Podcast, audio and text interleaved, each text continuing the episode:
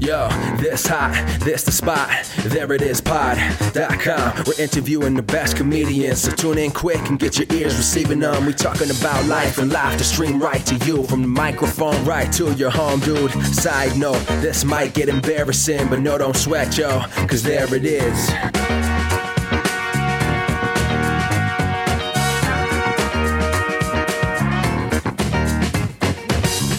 Welcome to the There It Is podcast, a comedy podcast to help you find your inspiration. I'm your host, Jason Farr. Let's do this. Great episode today, and I know I always say great episode today, but that's because we always have great episodes, because we always have great guests. And today is no exception. And it's Natasha Vaynblat, who is fantastic. She's a writer for A Little Late with Lily Singh, and she has her own show on Comedy Central called Your Worst Fears Confirmed, and she's done a ton through the years, especially at UCB, where she started out performing and then became a teacher there, so she has got a lot of wisdom, a lot of knowledge. You're going to learn a lot from her. Hey, why don't we just get right to it? Here's my chat with Natasha Vaynblat. People could know you for, because you're such an accomplished person in the industry. Do you? Wow, thank you.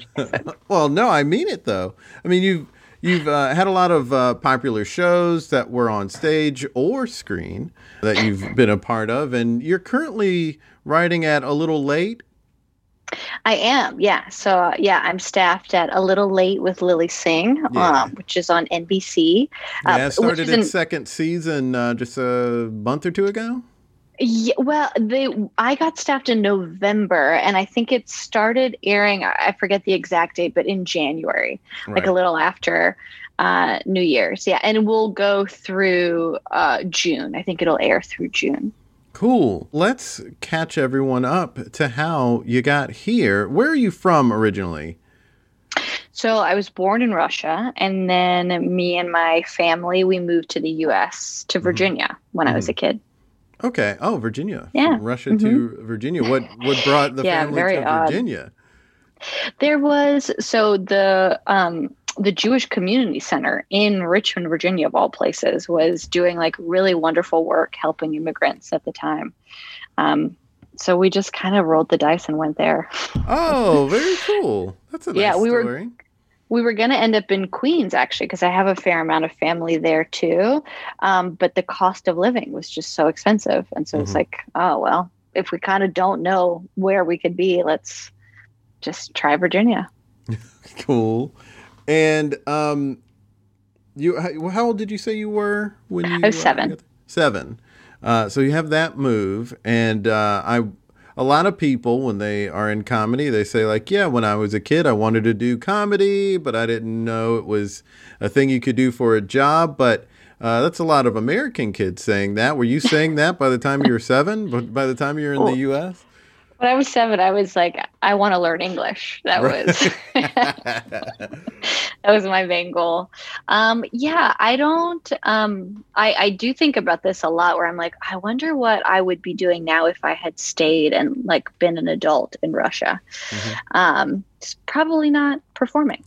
I don't think I started thinking about comedy maybe until middle school. Like there was an elective I took where it was one of those I forget what it was called, but basically you got to like try everything. So it was like you did like a month, you know, in woodshop, a month doing this, and then it was a month in drama class, and I for the first time felt like I was good at something. So that's kind of when I started thinking about it. But I think most immigrant kids will say that it was like the last thing your parents want is for you to pursue the arts. Just because it's, you know, so volatile and unpredictable. Yeah, it's not the stable career that they want you to have. It's the career who knows? It can either go really, really well or not. Or both, right? Or it's like at first well and then not. So, yeah. Right. What was that for you? Well, so I started getting into theater in middle school, and then in high school I had a friend who was still is so funny.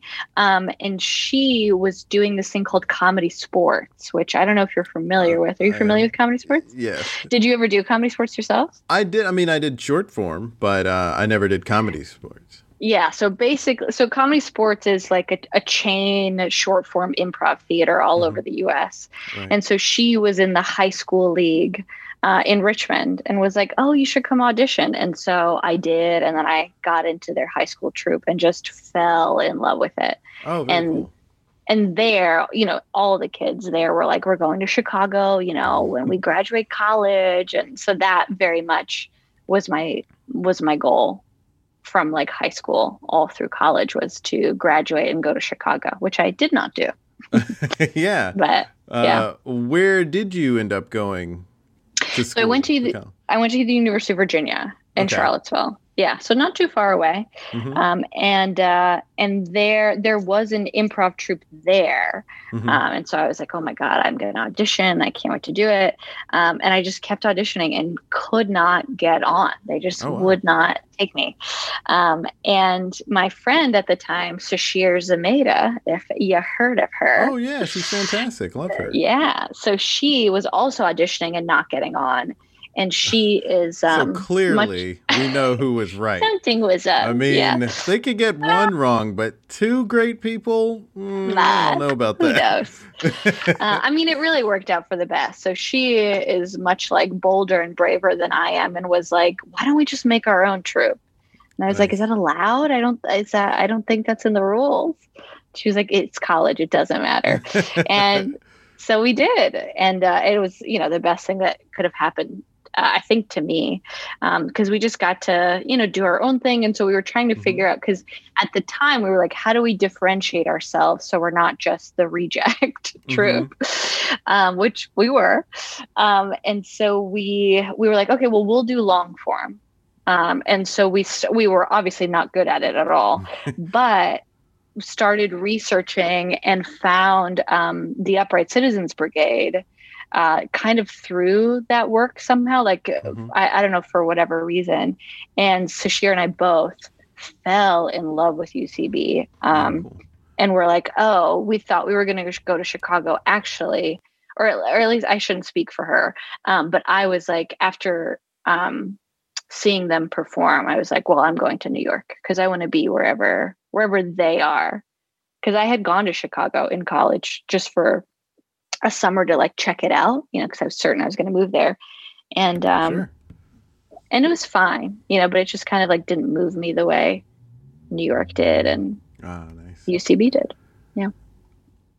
Now, have you been back to the Richmond area at all as from a comedic purpose? I have.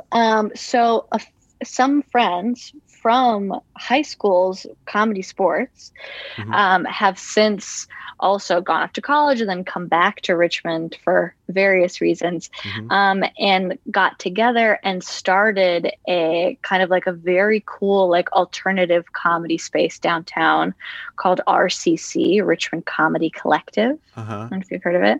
So I know them. So whenever I'm home, I will do a spot. I'll open a stand-up or I'll do some stand-up to open an improv show for them, or I'll work out material there. Oh, that's very cool. It's the best. Yeah. Yeah. I'm not super familiar with them. I'm more familiar with Coalition Theater. That's it.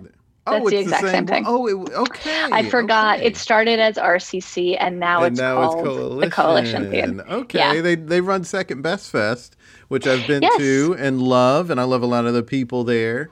Were you? I was there last year, or I guess the last time it happened. Were you there? I was not there last year. I wish. I wish. Now that I know you were there, especially, I was there in 2016.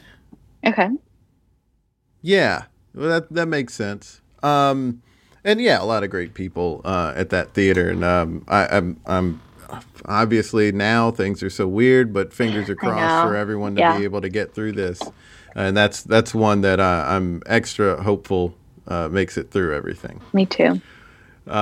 So that's very cool that you were able to do stuff there, workshop some things. So when you went to New York, I know you did a bunch of stuff at UCB because you've done a ton of sketch work there and other work there. Mm-hmm. So you were really hitting the ground running when you got to New York. Kind of. So I did. So to get to New York, I knew that I needed, a job to let my parents let me go, which, I mean, I could now in hindsight, I'm I could have just gone, but I was a very good daughter and I was I need them to be okay with it. Mm-hmm. So I applied to Teach for America. And I happened, and I my choice cities, I put the Bay Area, basically Chicago and New York. So I was if I get it in one of these hubs, I'll do it. And so I mean, as luck would have it, I got placed in New York. So I moved and in my brain, I was this is going to be great. Teachers work until 4 in the afternoon. Then I'm going to have the rest of the day. I'm going to do shows at night, take classes. And that of course did not happen for the first year because I was drowning in work. So the first year in New York, I was just, trying to be a decent teacher. Mm-hmm. And then that summer I started taking classes. Mm-hmm. And I kept teaching high school for 4 years. But during that time, I slowly started taking more classes. And I think around that time, I got on Lloyd Night, which is kind of the first entry level to improv house teams there. Mm-hmm. And then I got on Harold Night. And then by the end of teaching, I was also on Maude Night, which is their sketch night, I guess. Which somebody pointed out when it comes to those names, I'm not exactly sure where Lloyd comes from. But Harold and Maude. I don't either. Well, someone was pointing out oh, Harold and Maude. Oh, I get it. That makes perfect sense. I have no idea. I know there is a reason. I mean, I'm sure there is, but I don't know what it is. I don't know what it is either. Around what time frame was this that you were getting on teams? I think I was on Maude and I think Harold around 2013. Okay. Yeah, I think so. Maybe it was okay, let's see. 2000, I started taking classes in 2010, and I think I was on Lloyd probably 2012 is when I got on. And then I got pretty quickly bumped up to Harold. Fun trivia fact. I'm the first person bumped up from Lloyd to Harold because I was on the first Lloyd team ever. Oh, wow. Yeah. And then I think, shortly after I got Lloyd or Maude, all these silly names, and none. It's it mattered so much, and still, it does. But it's I got paid for none of that. Right. But, well, I mean, and honestly, I was thinking, and the reason I asked about the time frame was that was a time when there were tons of people vying for spots at UCB, and it's true. Yes, people don't get paid for this stuff, but it's really hard to get on teams at UCB, tricky. Especially because of how many people are there, just how competitive it is from just the standpoint of how many people are there. So it's super impressive that you got through that. On the team, got through all that competition to get on the teams. Yeah, it felt great. Yeah. Especially because I was this is what I want to do when I moved to New York. So it felt, it felt really great.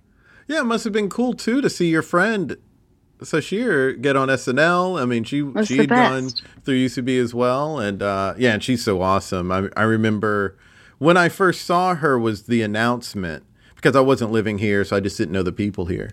And I saw the announcement in the news that she was cast, and I was like, oh, who is she? And I looked up, it was just in the article. They just had some of her sketch work on there, and I was like, she's awesome. Yeah, no wonder she got on there. So that's that must have been super sweet to see your pal. It was the best. You saying that reminds me that it felt so special, New York moment. The night she found out. So this was kind of like before it was like announced or in the press. Mm-hmm. She found out, and a small group of us like gathered in this like tiny bar in Bushwick, and it was snowing, and she was wearing this cool dress, and everyone was just freaking out because it was kind of like our first, for all of us, our first friend to kind of like make it, you know, and make it in such a big way. It was really cool. Yeah, super cool. Nice memory. Yeah. Yeah, it's really sweet. And speaking of making, I mean, I mean, obviously making it, the only way to make it is not on SNL. That is one way to make it, especially now. Sure. I mean, there's so many ways to get out there. You've done so much great stuff on stage. You had some fun shows on stage that you were doing. You've also parlayed that into on-camera work, like your Comedy Central show, Your Worst Fears Confirmed, is a great thing that you've done. You've done a ton of things before that as well. Let's talk about how you started getting into that world. What was the process for you? It's obviously different for everybody. How did you find your way into this on-camera work? Yeah, I mean, it did take a while, and also I guess it didn't take a while. It's all very strange, but UCB was wonderful because it was really great training, networking, and also a great way for people, you know, in the industry to see up and coming performers. So just by being on that stage, I was able to get a commercial agent. I was able to get a manager. But really, even those things didn't help as much as like the network of friends and like, you know, coworkers as colleagues, I guess, right? Mm-hmm. Fellow performers. And so I got an above average web series through that. And I got an IFC web series through that. And so like, I kind of like slowly started to build my work and like comfort that way. Mm-hmm. And then it was like, I had gotten kind of, I kind of reached kind of the top level that UCB has to offer. So I was like on a weekend improv team. Mm-hmm. I had done 2 solo sketch shows. I had done a bunch of their showcases, and I was like, you know what? I feel like I'm still not like, I've reached the top and there's really not much at the top. And at that point I was like, why don't I try stand up? You know, because I really am so scared to do it. And it feels like the one thing, you know, I've been too nervous to try. And I do still think it, I don't know if it's the hardest, but it certainly felt like the thing that required the most because there was no safety net of a team in any way. You know, it is truly you. But once I started doing stand-up, I fell in love with it, and I like really dove into that world. And that's kind of when I started booking a lot more because it was so much easier for someone to be like, oh, I know your voice because it's not like you performing someone else's sketch, you know, or you making an improv move with a large group. And that's how I just applied to the Comedy Central Digital Creators Program, like in the slush pile along with everybody else. But the audition was like, show us kind of whatever you want. And I did, you know, like a 5-minute stand-up set, and it went really well. And, and they were like, that's kind of the, cause my other material I think wasn't as strong, but they were like, that is the reason, you got the job.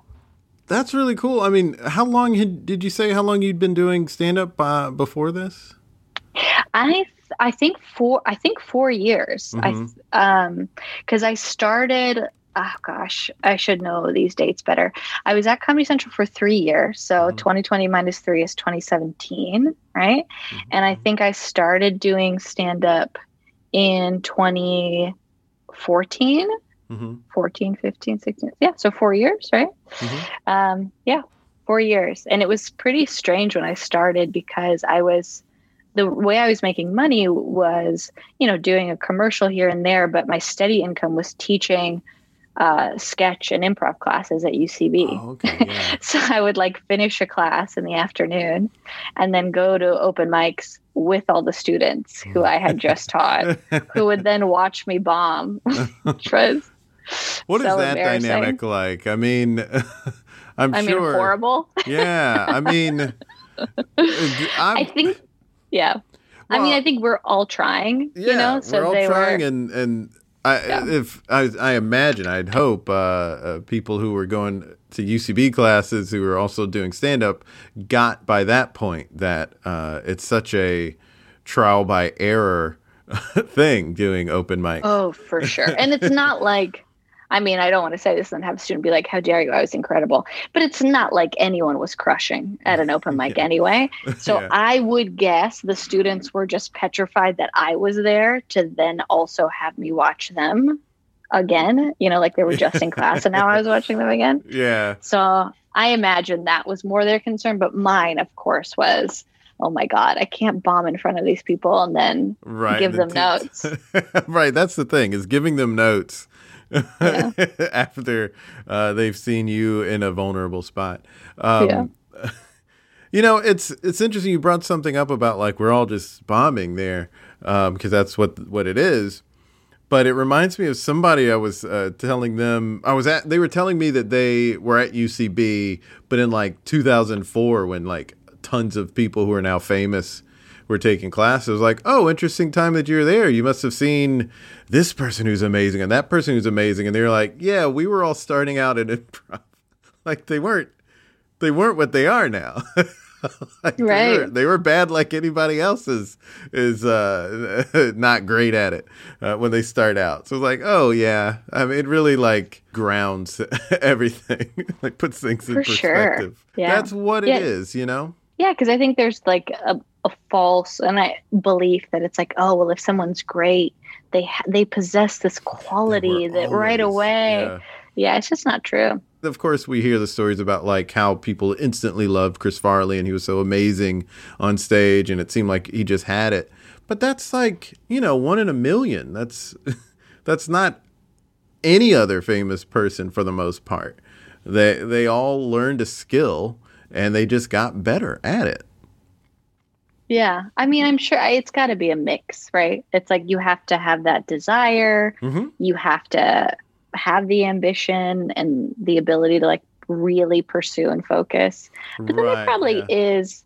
Yeah. I don't want to take away from the fact like there is something I think a little magical to everybody, I guess. Right. I think everyone has their uniqueness that, and that's a beautiful thing that can come out of improv is that like once you find what your voice is, mm-hmm. like the way you think and you learn to infuse that into your comedy, into what you're doing, that is the magic. And obviously there is the magic trick that happens with comedy in general. You know, the stand-up magic trick of like the surprise at the end no one was expecting. That can be very magical. And improv, like us discovering something together at the same time, somehow, some way, it must be magic. I mean, those are all like the fun things about comedy. That is very magical. Totally.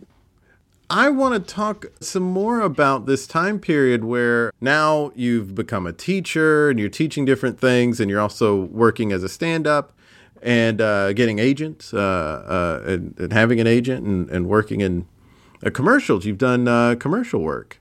Anything that people might remember or recognize you from? It's been a while, but yeah, I was in an American Express commercial for a while that played all over. Mm-hmm. But I mean, I'm just like a clerk and I give someone a bag, but gotcha. It made me a lot of money, which was wonderful. Right. Commercial work. Sometimes you can really just like hit a national commercial and God bless that paycheck. Yeah. I'm trying to think. There's like a fun, like Haverty's commercial I did, but that just ran in the South. Cause it's like a furniture. Haverty's is I did a print thing for Haverty's when I was living in South Carolina. Oh, yeah. Haverty's is great. They flew me to Atlanta because that's where they shoot out of. Awesome. And this is like the one time I've been on a first-class flight because I guess you're like, as talent, you're like precious cargo. So they like we want to make sure they can have a drink on the plane, mm-hmm. Which I've done once. I wasn't flying first class, but I got a drink on a plane once because they asked me to move seats or something, and they're like, it'll give you first class just for doing that, like give you first class perks. And so they like offered a drink, and I was like, well, if you're going to offer, I'll have a bourbon and Coke. And it's delightful to drink in the air. That's another it form really of magic. Is. So I'm hearing that you're parlaying a lot of different things. Like you're learning a lot, and then you're finding ways to use that. Like you're learning a lot about comedy in general, and you start teaching. And while you're there, you're like you mentioned, you're on the stage. That helped you get a manager and a commercial agent. How did the Comedy Central stuff come along? Was it similar, or did you pitch to Comedy Central and get on there? What was the I did this Comedy Central Digital Creators Program. I was like the first cohort that they did it, and it was basically like kind of like an incubator program for like up and coming talent. And they were just kind of figuring out what they wanted to do as far as web presence. And we had this YouTube talk show that we did for a bit that didn't really work out. And then from that, they kind of fused us with the digital staff. And that meant we were just pitching series ideas every day. And so I happened to pitch this idea for Your Worst Fears Confirmed.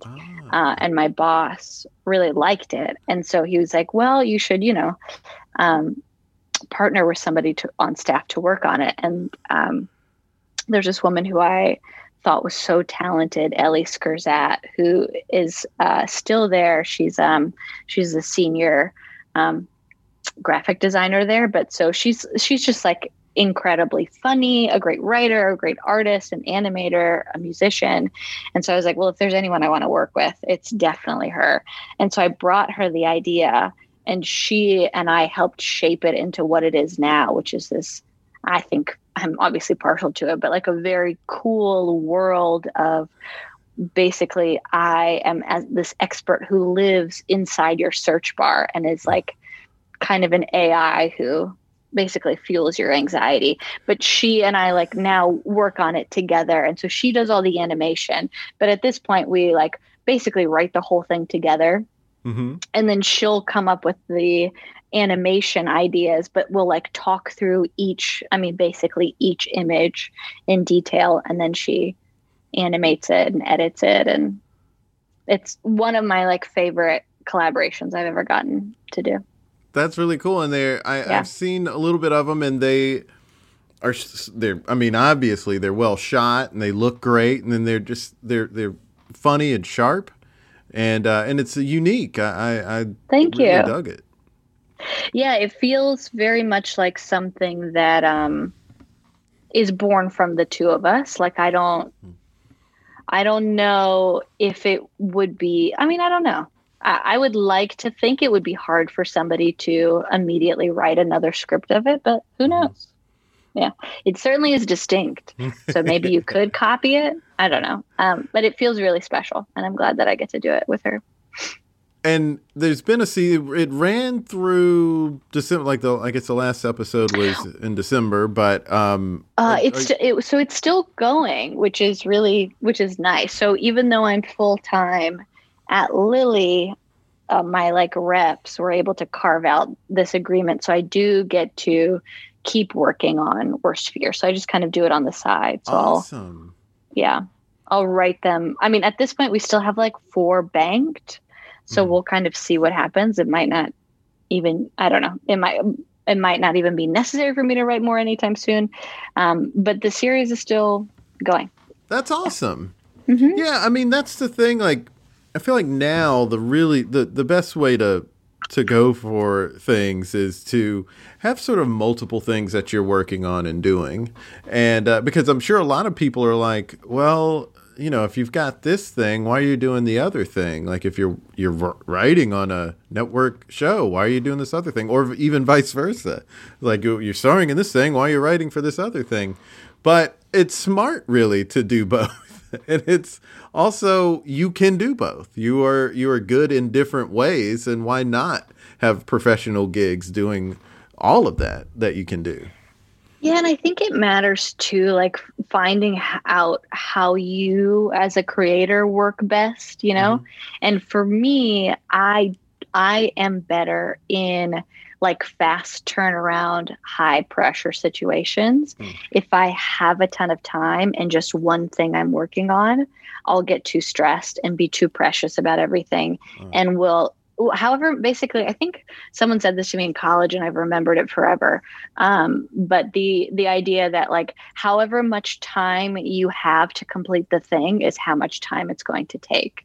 So if you have nothing else going on for a week and one assignment, it will take you that full week. And if you have 4 assignments, you'll be able to finish 4. I mean, obviously depending on your abilities, but for me, I find I work better when I'm under the gun, you know, and have more to do. Well, it's good. Not that you know everybody. That about yourself. Yeah, not everyone can be that way. It's good that you know that about yourself, because I can definitely see how easy it could be to get too precious about something if you have too much time. But when you're under the gun, it's like, hey, let's just do this right and then move on because I got other work to do. Yeah, and I think, I mean, I don't know, but now even during this conversation, I'm like, I wonder if part of that came from starting with improv, because so much of that brain skill is juggling at least 3 kind of like comedic premises in your brain at all times, and like having to work at each of them and trying to see these connections and moving each one through. And I spent so much time like in my 20s focusing on improv that I wonder if I've just I've almost taught myself that like you have to think creatively by juggling a bunch of stuff. Yeah. Obviously that'll look different for each person, but absolutely, it's definitely true, I think. What would you say is your comedic voice? I would say it's strange thoughts from a sweet lady. And how did that come about? I mean, why did that develop, and how do you develop it? Oh gosh, that's a great question. I mean, that like log line came from a thing I had to do for Comedy Central. It was like a short-lived series that was called that, where it was basically me just saying like tweets I was too nervous to say because they were too weird. I don't know. I think what's really interesting to me at the moment is the way like women present themselves on screen, or at least a way that they're like allowed or encouraged or expected to present themselves. And I always loved Amy Sedaris and Maria Bamford. I just like was obsessed with the kind of comedy they were doing, which felt like that, like very strange, but still at the heart, very sweet, or from the perspective of somebody who is like meaning to be sweet, but is deranged. So I think perhaps that's where it comes from. I love Amy Sedaris, and now I can't unsee an Amy Sedaris vibe from you. Actually, let me grab something to show you real quick. Please.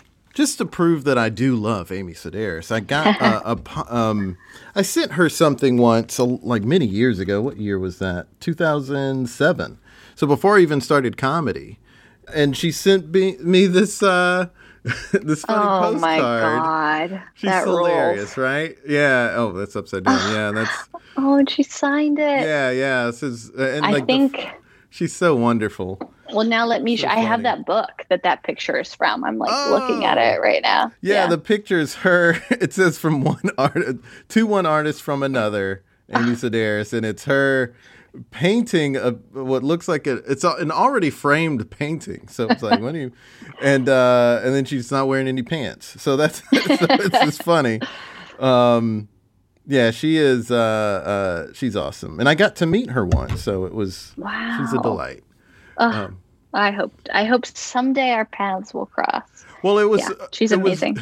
She is amazing. It was really odd meeting only because of the timing. We had just moved to New York, and 9 days after we moved here, we already had tickets to see TJ and Dave. Mm. And so we went to go see TJ and Dave, and I'm sitting in there, and walks up to sit right in front of me was Amy Sedaris.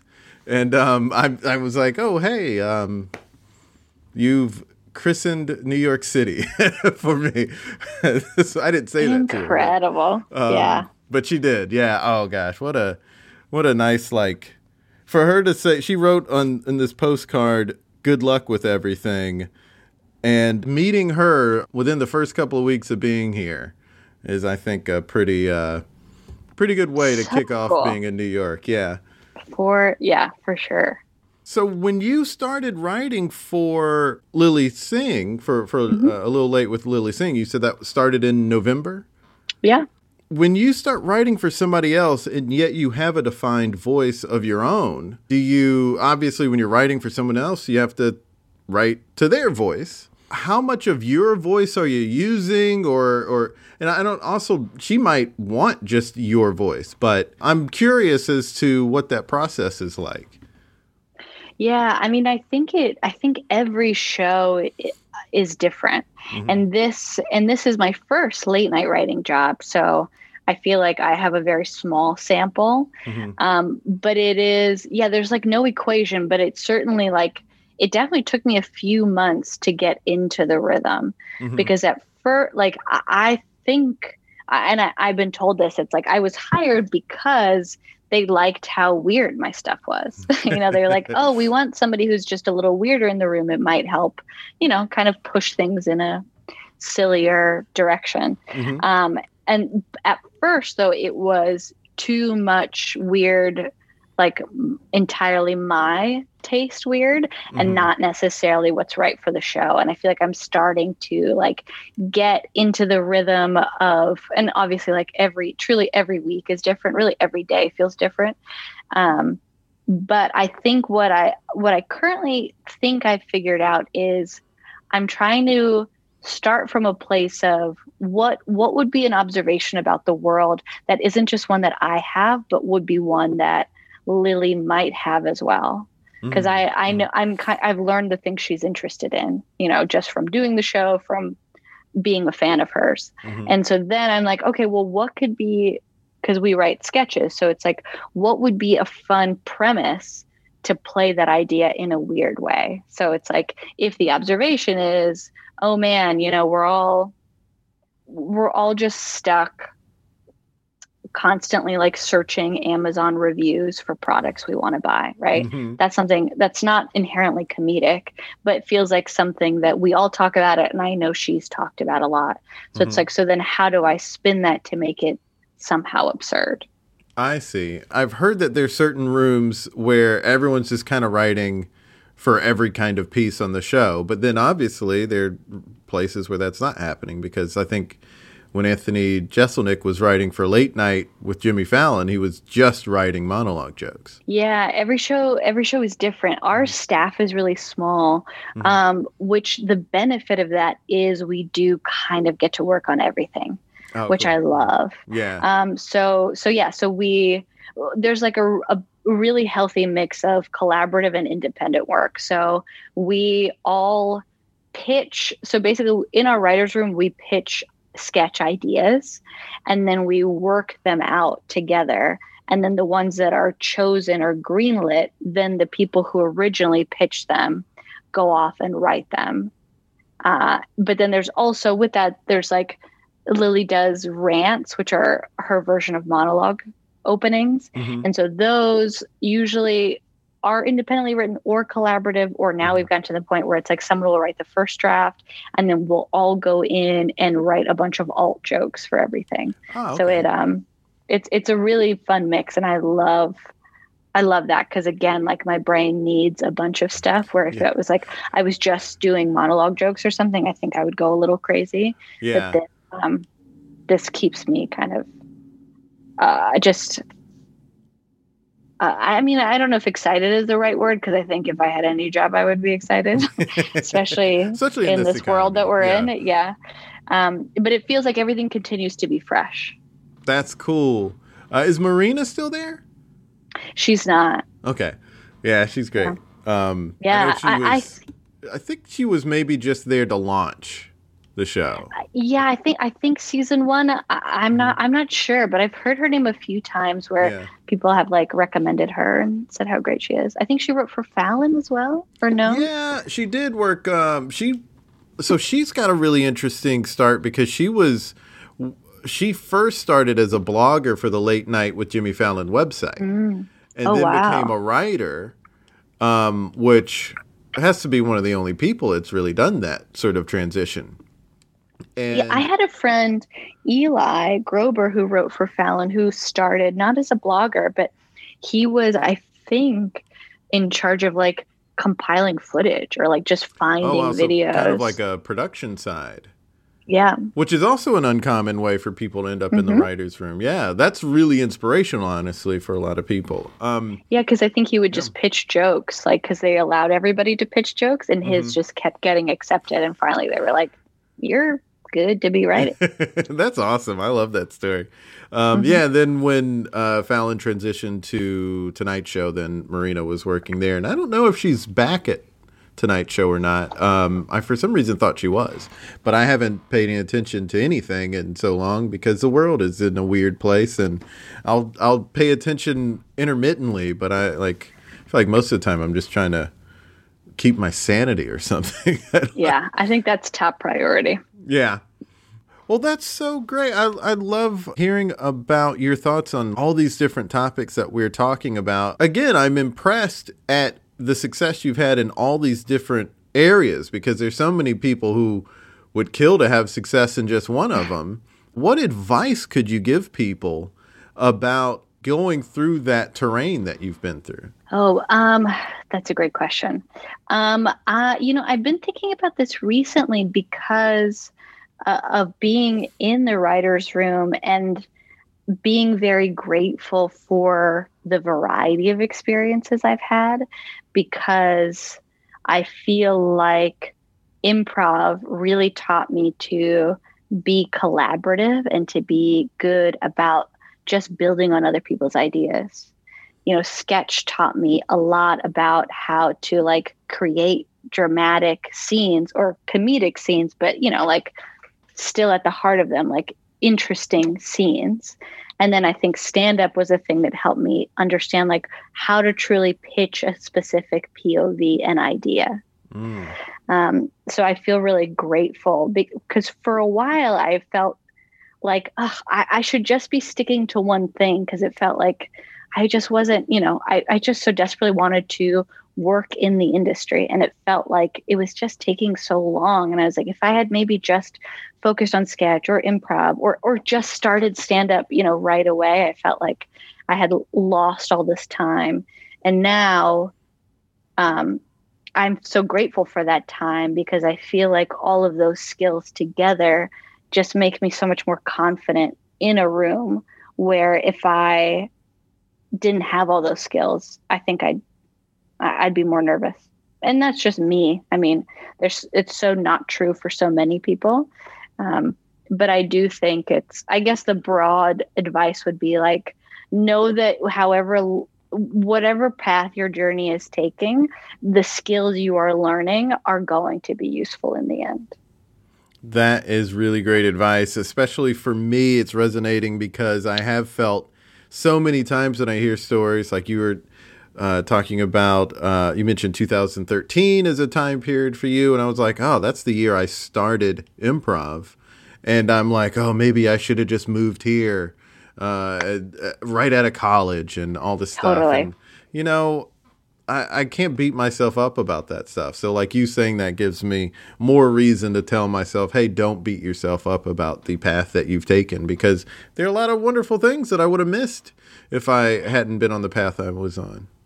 And you never know, like, what will be useful in the room that you're in, you know? And so it's like the fact, you know, that you first lived in X city, you know, is the reason you're going to get that job, because the head writer is like, oh my God, I also grew up in blank. You know, it's just you truly have no idea.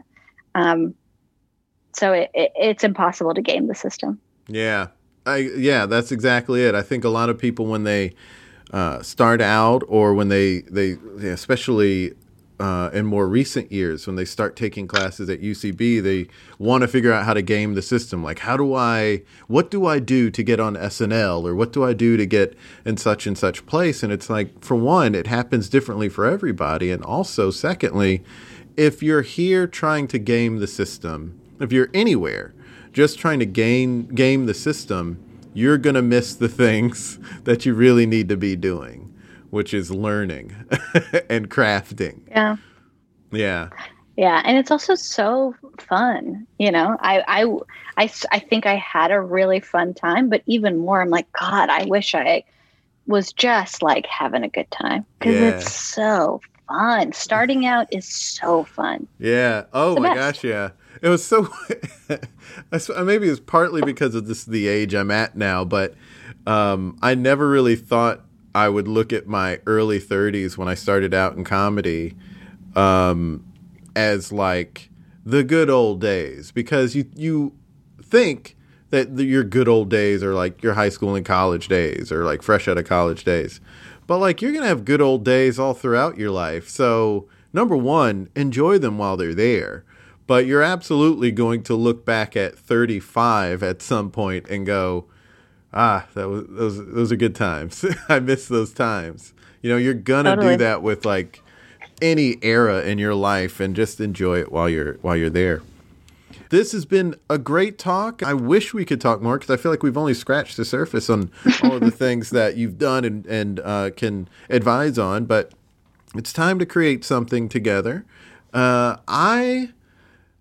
There's one thing that you mentioned about stand-up, about like writing from a particular point of view. And then, of course, there's the stuff that you've done on your show on Comedy Central, Your Worst Fear Confirmed, Confirmed. That's right. Whatever idea comes to you, I would love to do if you have a particular idea. But I am curious about when it comes to your show, how you come up with an idea to then make it an episode of the show. Sure. Which of those would you like to tackle? Would it be like a stand-up point of view and how people can do that, or coming up with an idea for Your Worst Fears? Let's do Worst Fears. Awesome. Because that feels, I might be patting myself on the back, but I think it feels a little trickier. So yeah, let's talk about that. So I know that it's kind of a sort of parody of learner videos, like those YouTube videos that are like explainer videos and learner videos. Yeah, like those. Yes. Yeah. Where I was like, who's Dr. Learner? I just thought it sounded like yes, like the name of somebody. Where I'm like, right, have I been parodying somebody and I have no idea on the show? Right. Oh, that makes so much sense. That's funny. Yes. Explainer videos. Absolutely. Yeah. So I guess it's the tricky part is that because you're oftentimes gonna pick a subject that maybe isn't inherently funny because it's something that somebody would look up? Well, so kind of. I mean, it's a little different now because we want to like vary it up more. But when we were starting, it was just me and Ellie making a giant list of the things that we were afraid of. Or like would Google ourselves at 3 a.m. And so then we both have become really good friends. And I think part of the reason is because we're naturally the same kind of paranoid and anxious person. And we have this spiral kind of thinking, doomsday thinking, which in general is bad, but for the series is like a great healthy way to channel that paranoia. And so we just start like, it's basically the thought exercises. If this is true, what else is true? Okay, yeah. For every scenario. And then on top of that, it's like I guess the best way to do it is like with examples. So for example, one of our like most successful episodes is, can I get pregnant from sitting on my boyfriend's lap? Okay. Right? It's like a ludicrous fear, mm-hmm. but let's explore. Like, is there any way? So you think, what's the first most obvious way? Is there a way to get pregnant if you're sitting on his lap? And so the one we came up with is like, yeah, if he's not wearing pants, but it's like, he's going to be wearing pants. So what's a way that that his penis could still somehow come out of the pants? So it's like, if they're button fly jeans, and if the button fly was made too open. So then it's like, you just follow that trajectory. So then the next scenario has to be, you have to heighten that. But it can't be too crazy, but still I guess it's like, okay, fine. Let's assume that his pants are perfectly fine. Right? Mm-hmm. How else could there be a problem that's a little more absurd than malfunctioning pants? Okay. Mm-hmm. Well, let's say there's a tornado outside and it pulls you guys out and rips off all your clothes. So you end up once again on top of each other, so it just, mm-hmm. it's, you just kind of each scenario you think through logically, but slightly absurd. And then you heighten within each. And then when you reset. Okay. Does that help at all? That totally does. And I'm wondering what is the approach you take to make sure that, I guess you just throw out a lot of ideas and then whatever feels like maybe is too much, you just say we won't go with that one. Is that something that? Kind of. So it's so basically I will. So, for example, it's I will kind of outline it. So I'll brainstorm. It's here's scenario 1, here's scenario 2, scenario 3. We usually have 4 to 5.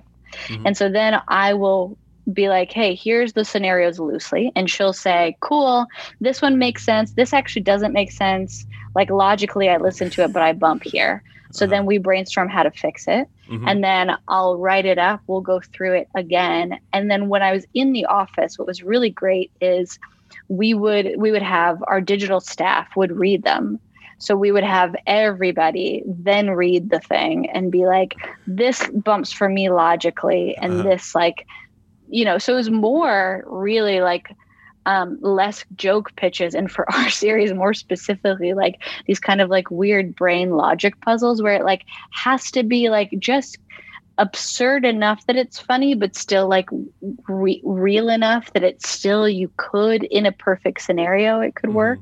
Mm-hmm. And then she would go through, give me all the animation ideas, and then we would, go through them together. And the rule that we kind of discovered as we did it was every visual has to somehow make a new joke on top of what I'm saying. So it's the rule is there has to be a visual joke on top of whatever I say. And then we build a world of who this expert is. And we've started playing around with her being able to go inside the animation and talk to the characters. I don't know if that answered your question, but it does. I mean, I'm just kind of, it's how you hone, and also it's quality control to have other people read it and say this doesn't really work for me. So then you work on it and you fix it. Yeah, it's that part is so important. Yeah. And it was so nice in the office because I would sit right across from her. So constantly I would just, swivel my chair and read something to her, or she would be beckon me over and we'd look at her rudimentary animation. And it was the best. It was crazy to get paid to do that. Yeah. I was going to say, it sounds like a dream job. It was heaven. I think the people around us at one point, I think, started just moving because they got very annoyed with how much we were just a little too annoying, where it's we were just vibing too much, where everyone's okay, we get it. You like what you're doing. Well, there it is. Thank you so much for being on the podcast, Natasha. Thank you for having me. This was really fun. I had a really great time talking to her. I hope you had a good time listening to us talk to each other. And you can check out more of what she's got going on her website, natashavaynblat.com. And be sure to check out her show, Your Worst Fears Confirmed, on Comedy Central. And follow her on Twitter, Instagram, and Facebook at Natasha Vaynblat. And we have links to those in the bio. And also the picture of Natasha in the bio on thereitispod.com was taken by Mindy Tucker. Getting a picture taken by Mindy Tucker, to me, is a big part of making it in comedy. I want to earn that distinction like Natasha did. Don't forget to follow us on Twitter, Facebook, and Instagram at ThereItIsPod. And you can follow me on Instagram at JasonFarPics and Twitter at JasonFarJokes. Until next time, be good to each other. The music for the theme song was created by Neil Brooks. The rap was written and performed by Nick Acevedo. The logo for There It Is was created by Jeff Prater. The There It Is podcast is produced by Jason Farr.